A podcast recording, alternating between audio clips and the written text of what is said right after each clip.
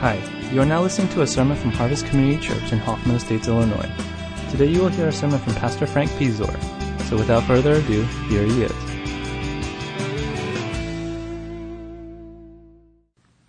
It's been a while since I've been up here.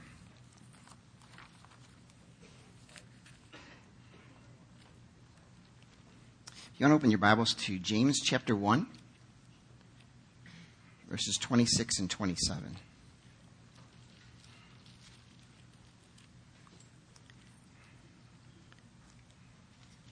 And I'm going to have Amanda Kim read for us. If anyone considers himself religious and yet does not keep a tight rein on his tongue, he deceives himself and his religion is worthless. Religion that God our Father accepts as pure and faultless is this to look after orphans and widows in their distress and to keep oneself from being polluted by the world. Amen. Let's pray.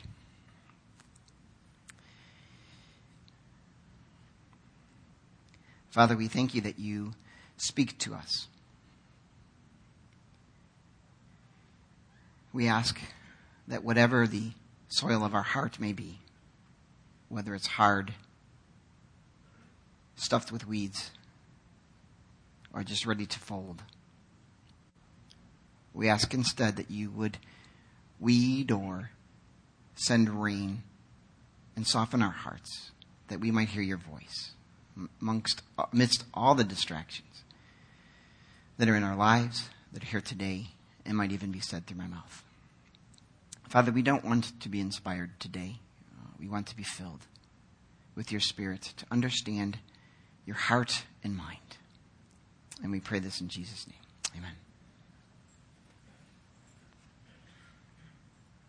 Amen. it's uh, so unique because usually at youth group, I'm not used to simply preaching, but actually seek to have a lot of active, active involvement, which I don't think we can do today because obviously it's a bigger, bigger crowd. But I'm going to ask a question. How many of you, and I'm going to ask you to stand. I know you just like stand and sit and stand and sit, but you know, a little exercise never hurt. Helps us all, right? How many of you have ever had a performance evaluation? Stand up. Let's see who we got left. Uh, you took a test. How about that? You guys can stand up too. All right. So it looks like only Heath and has not had a performance evaluation. Okay. Um, how many of you have enjoyed and were blessed by that performance evaluation? So much so that you would love to do it more regularly. You enjoyed that performance evaluation. You go, evaluate me more. Bring it on. I love evaluation. Really? Wow. Okay, so now you know who are the weirder folk in our church. performance evaluations can be a thing of fear, right? Uh, your job may be on the line. And what can be scary about a performance evaluation is when you go in there and they start talking about something that you were supposed to do that they never told you to do. Wouldn't that be very difficult? Hey, uh, we've been looking at your job description, and uh, this is not in here, but it's implied between the lines, and you haven't been doing it. I'm sorry, you're fired. I think that would be horrible. What I want to do today is hopefully run us through a performance evaluation of where are you at? What is your religion like?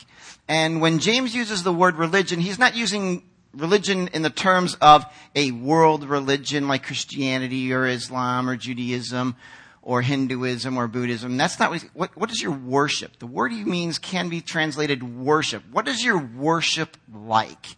And I want us to evaluate that because sometimes I think our worship is when we come here on Sunday and we sing and it's good and you feel good about what's happened. That's not the kind of worship that James is talking about. He's talking about our lives. So when you look at the worship of your lives, what is it that God expects of us? Because we don't want to be before God and God says, hey, I just wanted to let you know, here are some of the things you needed to do. And even though you didn't know, ignorance is bliss is not working here. We want to see really what matters to God in the end. So, as we're looking at James, I hope I get this right. I, I tried to do, there we go, examining. We are going to examine our worship and our faith. And we're looking at James chapter 1. I'm going to read it again. We're going to read it several times throughout this, but I just want us to get the flavor of this. If anyone considers himself worshipful, change that word, and yet does not keep a tight rein on his tongue, he deceives himself, and his worship is worthless. Worship that God our Father accepts as pure and faultless is this to look after orphans and widows in their distress, and to keep oneself from being polluted by the world. Now, let me give you a little context of what I think is going on in James chapter 1 as a whole. There's two ways you can look at James, as Pastor Dave's probably already talked about. You can look at it as one big connected unit. And I think that makes sense because if you look at the book of James, some commentators believe that it is a way to evaluate or measure or put metrics on your faith in Christ. So if you want to know whether or not you're a mature follower of Christ, you will look at how you handle trials and tribulations. When bad times come, do you go, Oh, I'm so angry with God. Why is he doing this to me? Or do you consider it all joy? A mark of maturity is that we would consider it all joy. Like Jesus considered the cross joy. He endured it for the joy set before him.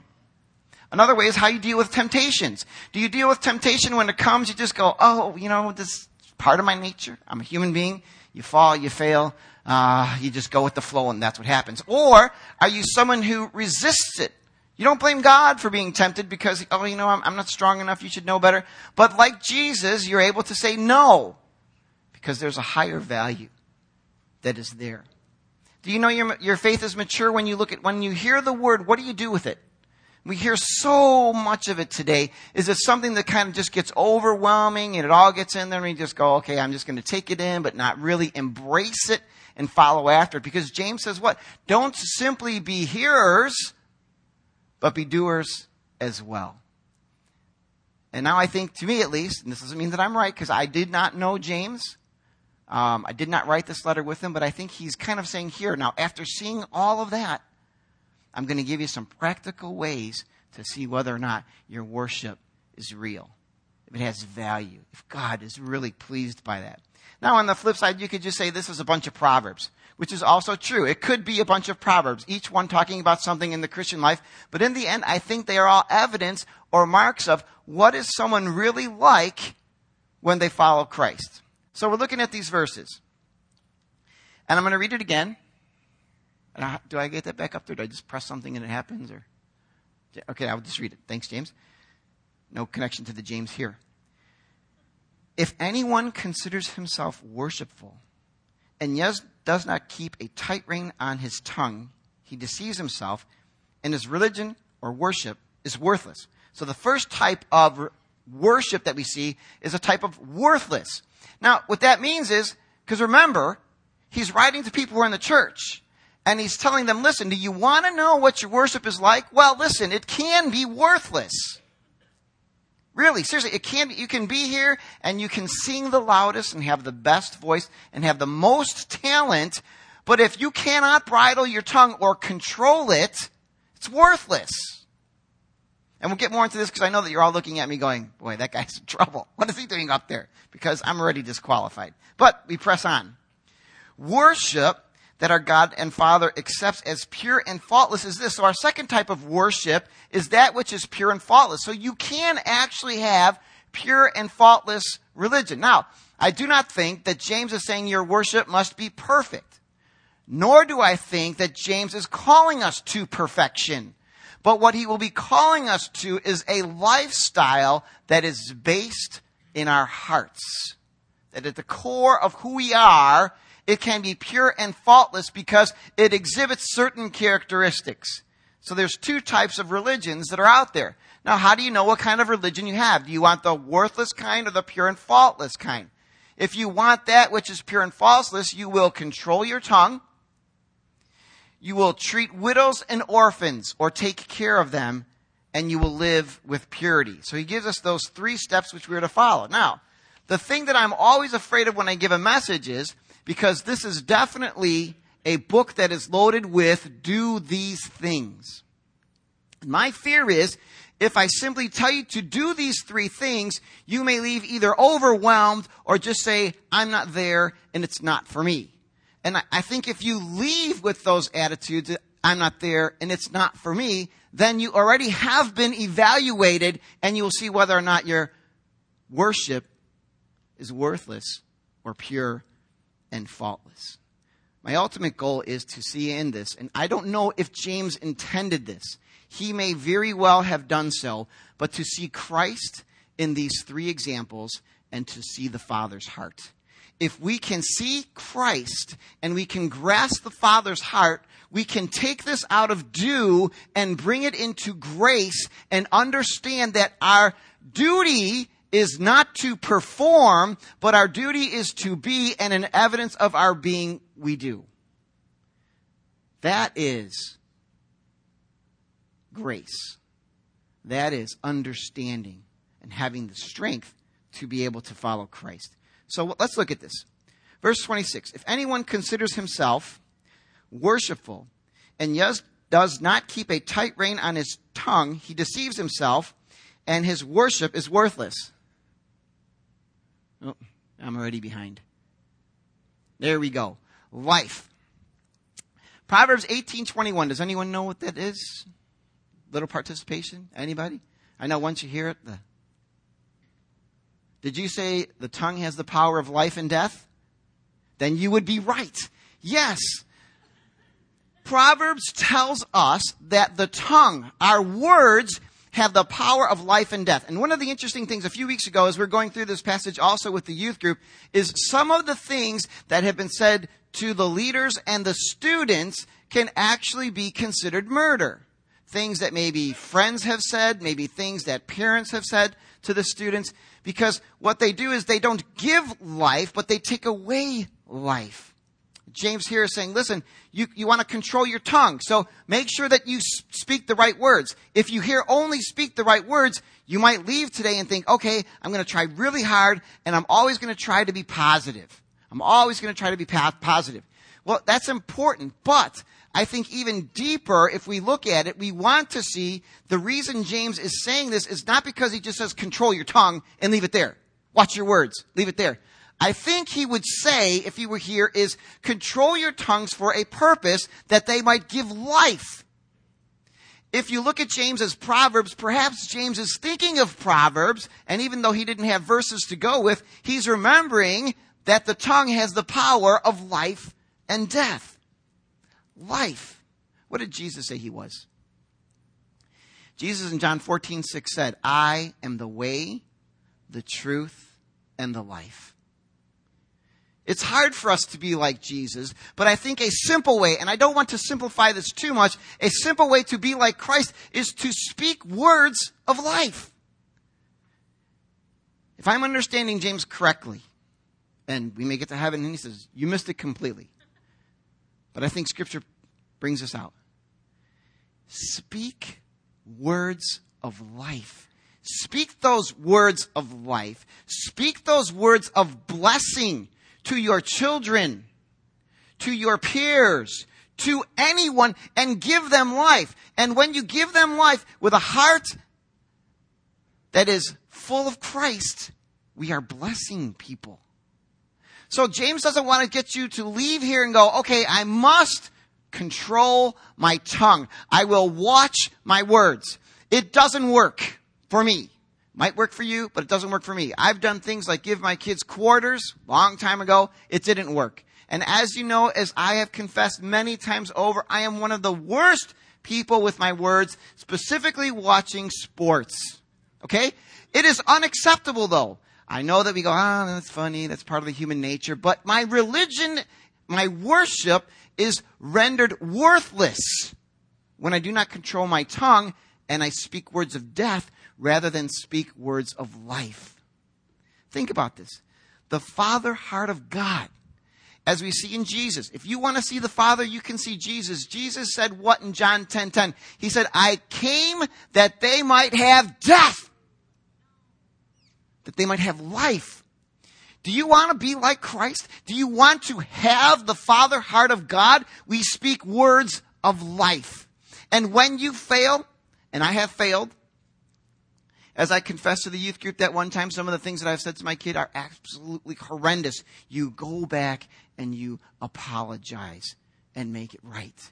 Because God's call is that we would bridle our tongues, not just to control them, but to speak words of life. How do you know that your religion, your worship is pure and faultless? By the words that you speak. I think there's very little gray in this because I think, first of all, we know whether or not we're speaking words of life, and I think those that we are speaking to know whether or not we are speaking words of life. My encouragement to you is to grasp onto the Father's heart as exhibited in Christ Himself is to speak life. Not just to control your tongue, but to speak life, to be like Him. Second thing, let me see if I can move on correctly. All right. How about that, huh? I was going to say, who's that big, what's that big bowling ball head doing there? Yeah. Okay. Let's read this. Keep that in mind. And hopefully I can keep my, uh, my emotions in check. Worship that God our Father, Father heart, accepts as pure and faultless is this to look after orphans and widows in their distress and to keep oneself from being polluted by the world. Uh, obviously, you know who these are. Uh, the girl on the left used to look like me, but doesn't any longer, which means she's getting blessed. Thank God for that. Uh, there they are when I think maybe like Janny was maybe, I don't know, 16 weeks or whatever. I don't know when they start doing that. And Kaylee was one or two. And uh, this is them last week, although that's my PowerPoint problem. I blew that one, so don't blame the AV team. That's me doing that wrong. But that's them today. And the, the good news, this is news for us. Um, this Wednesday, we are finalizing in court with Janny so that she will no longer be a Fouché, but a Piszczor, which we're really glad for. And then they tell us it's really over in April. So I guess there's bureaucracy upon the bureaucracy. But either way, the adoption court and everything gets legal. Now, you could look at me and say, wow, what a really nice guy. But I'm going to tell you, in all honesty, those two girls exist in our family because my wife understood the father heart of God in this passage, which was to reach out to children and bring them in and take care of them. It is not me. I was an unwilling participant at first with the first one and a semi unwilling person with the second one because we believe that the second one at most would be 60 days and it would be over. Thank God. Let's move on to the next one. Here's what I want you to understand. I have no idea what their future would be like, but I can tell you this much, knowing the family situation of the youngest, that having done that, my wife's embracing of the father heart of God has saved a child from a horrible existence. On April uh, 26th, I believe it is, is called Blue Sunday. That's where we talk about adoption and foster care and neglect and abuse in the homes, and that's coming up. And uh, we've had Lydia House here that shared safe families and, and, their ministry and the way that we can actually take care of orphans and, and, and young children. And let me say this much. We have uh, at least eight, and some of you that have already grown kids uh, who've adopted in this church. And if we look at that and say, man, that is really good, we, we've done so many good things. But the tenses in each one of these things is don't just do them once, but keep on doing them. Now you're sitting there and you might be overwhelmed and say, I cannot be like you. And I would say, thank God you're not like me. But let me say this as well. I'm not asking you to be like me. What I think God is asking, not me, what God is asking is, is to be like Him. Listen to this. Psalm 68 verse 5 reads this way. God is a father to the fatherless, a defender of widows is God in his holy dwelling. All right? So the father heart of God is what? I am all about widows. Widows are important to me. Who is Jesus like? Go to Isaiah if you can, 61. It says, the Spirit of the sovereign Lord is on me, because the Lord has anointed me to preach good news to the poor. He has sent me to bind up the brokenhearted, to proclaim freedom to the captives, and release from darkness the prisoners, to proclaim the year of the Lord's favor and the day of vengeance of our God to comfort all who mourn. I'd go on, but you get the idea. It is not just the father heart of God to reach people who are in distress, but it is the life of Christ. It is his very ministry. So when God said go, he didn't say just take care of their sin and die on the cross and that's the end of it, but a whole panorama of things have been opened up before us. Now, when we're talking about this here, when James is writing, he's saying this needs to be a continuous action. He is not. He is not talking about your neighbor who's in a good spot and is having a difficult day. Now, I'm not saying don't go over to your neighbor when they're having a difficult day because it's not biblical. It is. Do that. But they're not in distress. They may be having a difficult marriage, but that's not the kind of distress because marriages can be healed. Now, if it leads to divorce, yes, then we have a whole different issue. But it's not just talking about your everyday neighbor, people who, like us, almost, or at least apparently have it all together. He is talking about people who have no hope and no help and no one there to walk with them. And what he's saying is, do you want to know whether or not your religion is pure and faultless before God? It's whether or not you are involved in the lives of people who are like this. Widows and orphans. It is not just widows and orphans. Adopting, foster care is not an easy thing. It is not for everybody. You may have one kid and be overwhelmed. You may have two and be overwhelmed. You may have three or whatever the number is and you're overwhelmed. I'm not saying add another one to the mix so I can mess with your family dynamics and mess with your marriage. What I am saying is this. The father heart of God seen in the example of Jesus is to be involved in the lives of people who have no help, no hope, and no one there to walk with them. And he says, go and be with them. So if you want to know whether or not really you have a pure and faultless religion, one of the metrics or measurements is to see how am I involved in alleviating the distress that people are living in, that they are trapped in, and that they cannot get out of unless I get involved in.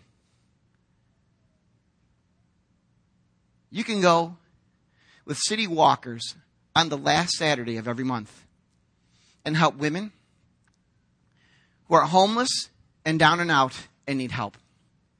You can tutor. You can go to SLAM. You can go to GRIP. There are communities and people in our neighborhoods who have a lot of needs, who have no hope, no help, and no one to walk with them. You can do that. You don't have to do what I do. You have to do what God wants you to do which is to be involved in people who are like that. And not to come across as superior because, you know, the, the thing about that I, that I find about Christianity, at least in the, in the, uh, in the ancient days, is that they were known kind of like first responders. I mean, I know they, they didn't call them first responders back then. But while everyone else is running away from the plague and the disease and the difficulties, who ran in? The church. The body of Christ said, you know what? We're going to go in there. We're going to walk among the lepers. We're going to walk among the plague and we expect to die. But God has called us to get involved in their lives. And even if they're going to die, we will be there. And that's what first responders say, isn't it? We're going to run into that building and I may die, but I don't give a hoot. I'm going in there because I'm going to save that little kid that's trapped in there. I'm going to save that old person that's trapped in there. I'm going to save whoever it is that's trapped in there. And if the church does not do that, no one else will who wants to let these people see the Father heart of God. Yeah, people will go in there. People who don't believe in Christ. And they'll help them out. And they'll go, where's the church? Well, you know what? They're meeting on Sunday and they're talking about all the things that they should do in Bible study. And they're arguing about the meaning of this text and they're arguing about the meaning of that text. Where are we? I hope that's not mine. Okay. Does that make sense? Because we can say, you know what, I'm here, I'm engaged, man. I am listening. I'm all in. But if this is not a part of our lives in some way, shape, and form, I think James would say the performance evaluation wants to raise some questions here. Are you really all in? Are you somehow, some way, some shape or form involved in the lives of people who cannot give back to you? In those days, you know what a widow and an orphan could give to someone who helped them? Nothing. Zero. Not a zilch. That's why I'm saying it's not about helping your neighbors. I mean, think about it. You can go and shovel your, your neighbor's driveway or whatever, and you know what? The next time they're going to come back and they're going to shovel yours because they can give back to you. James is saying, listen, you want to know whether or not your religion is really pure and faultless? How are you helping people who are in distress? It is the Father heart of God to reach people who have no hope and no help and no one to walk with them because that's why He gave us Jesus. Right? We had no help, no hope, and no one to walk with us. The Father heart of God said, This is not as it should be. And I am going to give my Son. And He came, and He lived, and He died, and He rose, and ascended into heaven. Yes, ultimately for the glory of God, but for us. There's a lot of pain in this church. Agreed. And we can help people who are struggling through those situations. But the church must realize it's not up to some non government organization or some other charity, but it is us. It is, I will say clearly, you. And you might respond and say, that's not fair. I don't have the time. I can't do this. And you know what? Right now, you might not have the time. I can understand that, but that might mean very well that there's a time to reevaluate your life and your priorities.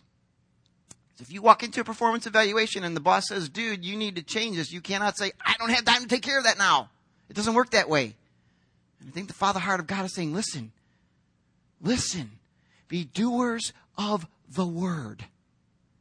Get out there. We have a call center. I just, I'm, when I look at those two girls, I think, oh my God, literally.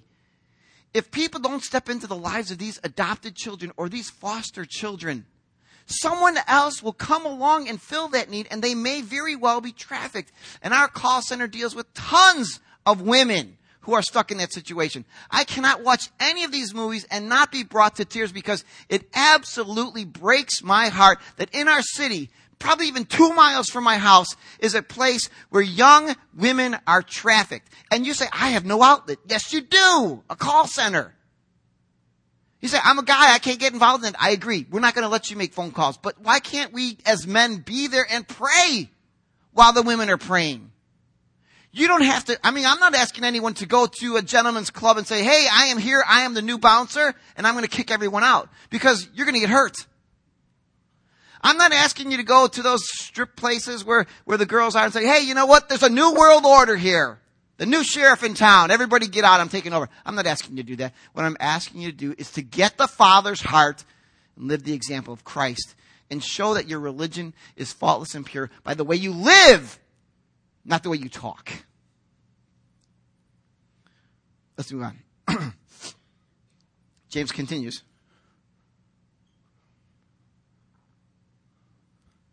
Last part, verse 27 worship that is pure and faultless is to keep oneself from being polluted by the world. Oh, am I going the wrong way? Yes, I am. That's why you don't give people like me technology.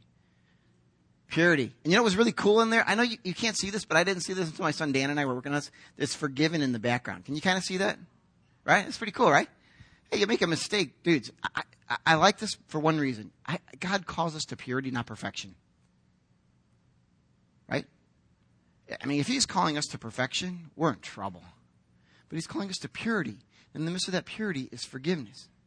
But here's what I want you to understand holiness, because we're, we're, talking about holiness in uh, DIG number 11, our discipleship group's number 11. And it's a very good chapter. In our group, one of the things we talked about is God calls us to holiness. And when you think God calls us to holiness, what do you think? Oh, dude, I got to stop watching that movie. I got to stop reading that book. I got to stop spending my time on this. And I got to stop, or, or I got to start reading my Bible more, or I got to start praying, or I should, you know, that's what we think holiness is. I want to tell you that is not holiness. Turn with me to 1 Peter chapter 1, verse 16. And this is what I think God calls us to in calling us to holiness. He says, For it is written, Be holy because I am holy. You know what I think that means? When Israel left Egypt, we think, well, you know what? God wanted to bring them into the promised land. Isn't that the reason why he got them out of Egypt? I'm going to take you out of Egypt, bring you to the promised land so y'all can live a good life. If you think that's what God did, you're wrong. Because what God says in Exodus 19 verse 4, He says, I brought you out of Egypt to bring you to myself. I brought you out of Egypt to bring you to me. And what holiness is not about activity or non-activity. It is about becoming like God because God's call is be holy for I am holy. Be drawn to me. Come to me. Holiness is a person. It is not activity or non-activity. It is drawing into the presence of God and becoming like Him, grasping onto His heart, embracing it, drowning in it if necessary, so that it, we are drenched with the Father heart of God that leads to the actions of Christ. I can tell you, listen, are you struggling with something right now? Stop it. Get an accountability partner. Whenever you feel tempted with that thing, pull out your phone. Say, you know, right now I'm tempted. Help me, help me, help me. Okay, let's pray. Let me pray. That's good, but it's activity. If we can get a better picture of who God is, clearing all the mist out and seeing who He is, we can only see the worth and value and say that doesn't matter as much. I thought you were going to get up and cheer right there for a minute. Say, Amen, brother. Let it on. Do you understand what I'm saying? James, I do not think is saying do all of these things, pat yourself on the back and say my religion is pure and faultless. That is awesome. I think you can do all of that and still have worthless worship. Because it does not come from the father heart of God in the core of your heart that is changing you, reshaping you, remaking you. It doesn't mean that you sit there and let go and let God. When you read scripture, it's all about striving and pressing on, but in the grace of God, in Christ. We change because we, as Paul says in 2 Corinthians 3, we look at Him. And the more we see Him, we are transformed because we see how good it is. This is excellent. Simple thing like steak. If you offer me a White Castle, which is good, and even more so now that I'm doing a detox, it's really good. Are you offering me steak or kalbi? Come on, really. Which one? Seriously? There's no competition. None whatsoever. If you had to say, you know what, would you rather have no kids or five kids? I'm going to tell you five. Has it been easy? No. It's no fun at all sometimes. Right? Sometimes I really do not enjoy it. Sometimes I feel horrible. Sometimes I'm a horrible parent. But if you ever said to me you could relive life not get married and not have five children or keep it as it is, I will keep it as it is because I have tasted and seen that it is good and I want it and I want more. Not more kids. but I love it. I would, I would not give this up. And I think that is the same thing with God. That when we see Him and we go and understand Him and we drown and as hard as we embrace it, we can see, you know what, man? There's not much else. There's not much else that is really worth it. One of the guys that I admire, Henry Blackaby, you might not even know him if you've ever done the experiencing God stuff. I just, when I listen to him, he is one of the worst preachers I've ever heard. He is dull, he is boring, he is monotone. But when you listen to him, that man's heart is consumed by God. He weeps over his sin. I look at my sin purity. And sometimes I go, eh, it's part of me. You know, whenever I watch basketball, I got to call them all names, right? I got to remind everybody that Kobe is now wearing Derrick Rose's playoff jersey on the bench. You know the suit, playoff jersey. Okay, never mind. That was failing. You'll get it later. You really will. Let's understand this. Let's read this again from James. Chapter 1, verses 26 and 27.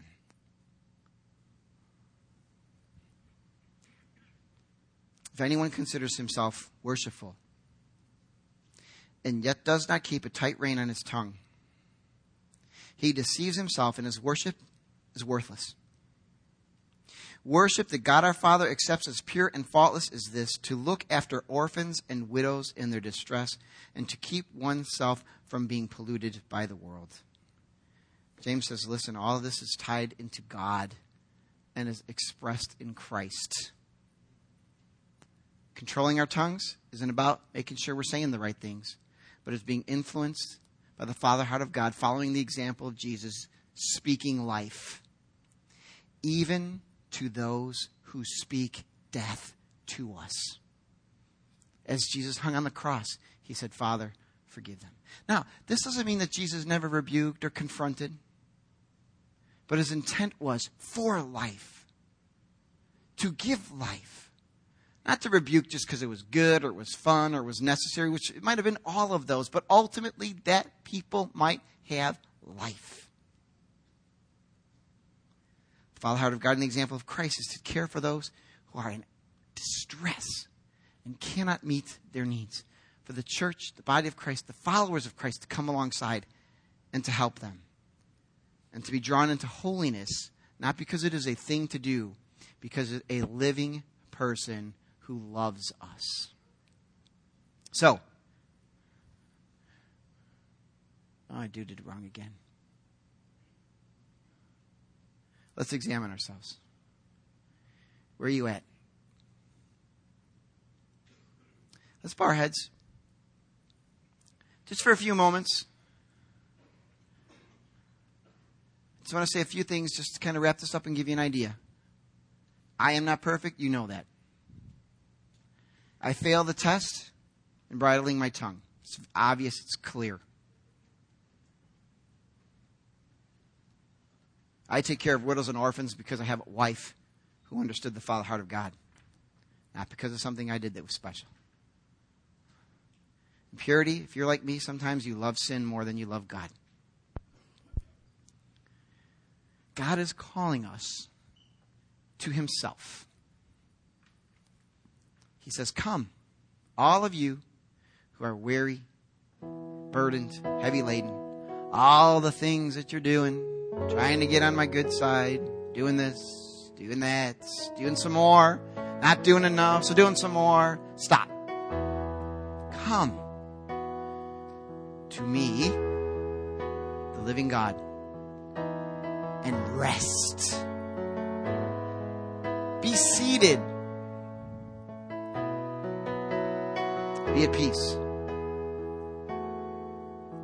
Gaze at me. May be a long journey, gaze and keep on gazing because I want not just to change you. That's not the goal, but to bring you to me that you might find life and find it abundantly.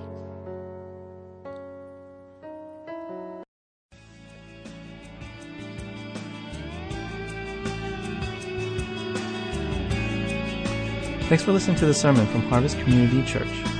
If you would like more information or have any questions or comments, check out our website at harvest-community.org. Thanks for listening.